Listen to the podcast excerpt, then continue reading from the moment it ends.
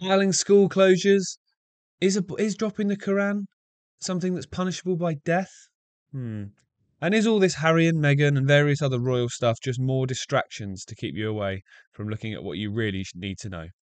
It's Thursday, the 2nd of March 2023. It's Ickonic CEO Jamie Icke, and this is the Daily Download. Well, good morning, everyone. So, there's been a continuation of these lockdown files, which is meant to be this big revelatory piece from journalist Isabel Oakeshott, when in truth, so far, all it seems to be is just throwing Matt Hancock under the bus, but not for things that he should be thrown under the bus for when he's done so much worse.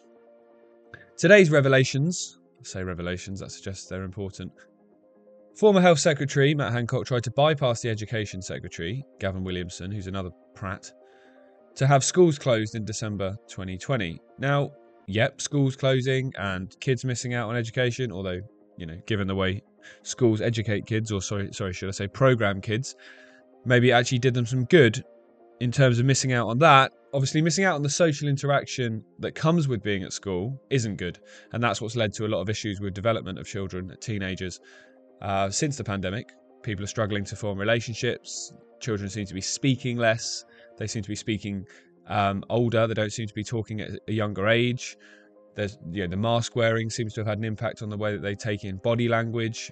I remember reading a statistic that kids are now responding to eye contact in terms of uh, to get facial expressions of people because you can't see their face, you can't see the smile. So therefore, you don't know if they're smiling, if they're angry, if they're happy, if they're sad. So they've been actually using eyes to try and read people's emotions. And yeah, kids haven't been communicating in in the same way. Of course, they haven't because they've missed out on all of this time. They've, they've dealt with this isolation and that led to a mass increase in suicide and mental health issues in the young. So, although closing schools, you know, missing out on air quotes education won't have done them any harm, the lack of social interaction and isolation will have done.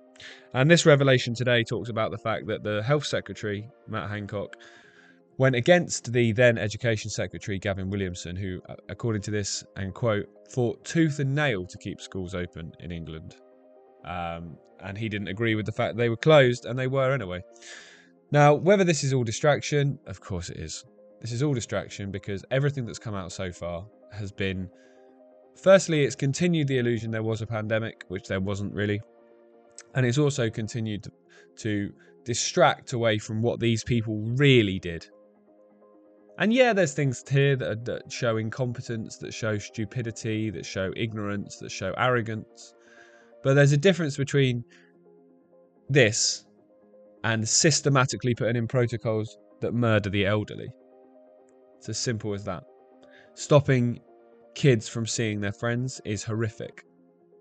But stopping elderly people from receiving life saving treatment, from see- receiving life saving and life, you know, defining family visits that keep them going, letting them die alone in care homes without their loved ones around, that is what is truly disgusting. And letting kids die in hospitals alone without their parents being there because they couldn't go in. That is what's truly disgusting.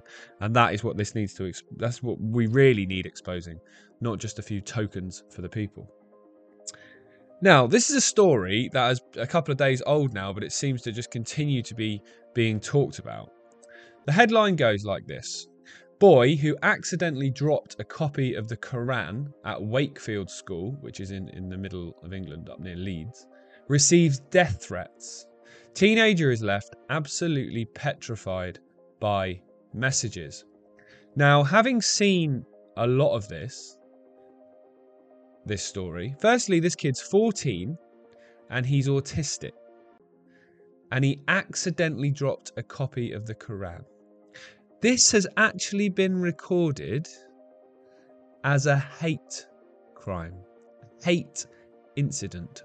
West Yorkshire Police have recorded this as because it caused slight damage to a copy of the Quran. Let me just say that a kid at 14 accidentally dropped a book. It caused slight damage to the book and it's been recorded as a hate incident. This is absolutely astonishing. And I actually thought it was a joke the first time I read this, but it's not. And I've seen videos and press conferences with the Muslim community in that area, And it sounds like they're the victims here, not the boy, not the 14 year old boy who's had death threats and him and his mother are petrified, but the community that represent apparently represent this book and were offended by the fact this book was dropped. It's absolutely astonishing. It's a book, for goodness sake. If this was the Bible, if this was any other holy book, would the outcry have been the same? If this was any other book in general, would the outcry have been the same? Of course it wouldn't. But people are afraid to call out what needs calling out. It's a book. If you define your life by this book, fair enough. You have absolutely the right to do that.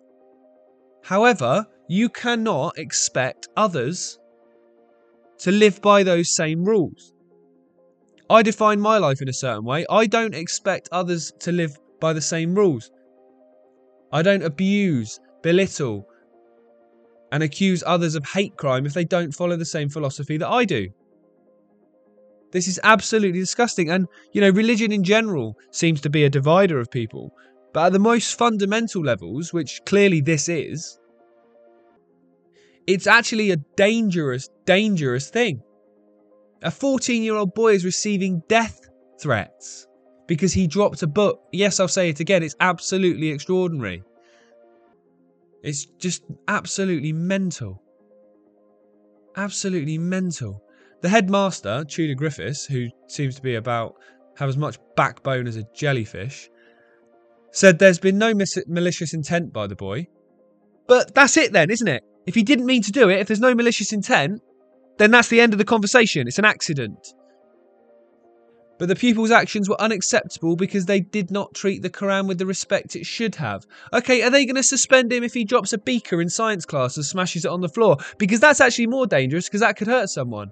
This can't. He's dropped a book. Grow the hell up, people. For goodness sake. The final story I want to talk about this morning covers a few stories here this morning. So there's headlines, it seems to be every day, about Harry and Meghan and their latest scandal. There's a headline in here about Pippa Middleton having a baby and sorry, having a christening, and the Prince of Wales and Princess of Wales were both in attendance. The point I want to make on this is who cares? Who cares if Harry and Meghan are told to vacate a multi multi million pound taxpayer cottage? Who cares if they come to the coronation of um, Jimmy Savile's best mate or not? Who cares who if if Pippa Middleton had a christening and the Prince and Princess of Wales were? Honestly, these things are such distractions. They're such mind. They're such chewing gum for the mind that takes away from what we really need to be focusing on. People live their whole lives obsessed with celebrities, obsessed with royalty. And what, what does that mean? It means they don't look in the mirror and actually do anything positive and empowering for their own life. These people are just fame hungry, publicity hungry chancers. They were born into the right family as far as they're concerned. They've lived their entire lives in privilege. I was going to say they always will, but I don't think they will. And now they're just crying out for attention. Just stop giving it to them then. I said this weeks ago when people was talking about, oh, Harry and Meghan are always in the news. They're always get. Well, stop talking about them then. Stop talking about them then. Stop photographing them then. Stop videoing them. Stop interviewing them, and they'll go away. Simple as that. And I'm so tired of seeing these stories every single day. Always on the front pages, always in the featured parts of the news websites. These people are not newsworthy, they are nobodies. They contribute nothing of value to the world. They simply take public resources and live a life of privilege while dictating to the public how they should live theirs. A man who lives who has what four palaces purely because of who he was born into is lecturing the public on climate change, lecturing the public on things like Brexit, it's just absolutely astonishing that people don't see through this circus. It's truly, truly pathetic. So, we're going to end on this quote because this is very appropriate, I think, to the position we are as a world today. This is by Calvin Coolidge. Nothing in the world can take the place of persistence. Talent will not. Nothing is more common than unsuccessful men, or people will say, with talent. Genius will not. Unrewarded genius is almost a proverb. Education will not. The world is full of educated derelicts. The slogan, press on, has solved and always will solve the problems of the human race. Now, I think that can be applied very poetically to the situation we're in today. We face a perilous time. We do. On the surface of it, we've got no chance. The people that we're trying to fight against have all the power, supposed power, the money, the resources, the reach. But we are going to do it anyway. We're going to fight through this anyway, and we will come out victorious. And the only way that we do that is through using slogans like press on, fight through the pain, push when you don't think you can push anymore. My dad has a great quote as well, which is You don't know how strong you are until being strong is your only choice. And that's the point that we're in today. Being strong is our only choice. Whatever it is you're fighting for, whether it's for yourself, whether it's for your family, whether it's for your children, whether it's for other people, just in general, because you feel something isn't right. Persistence and being strong are our only choices. Giving up, burying our head in the sand, admitting defeat, those aren't options. Because the second that happens, the game is over.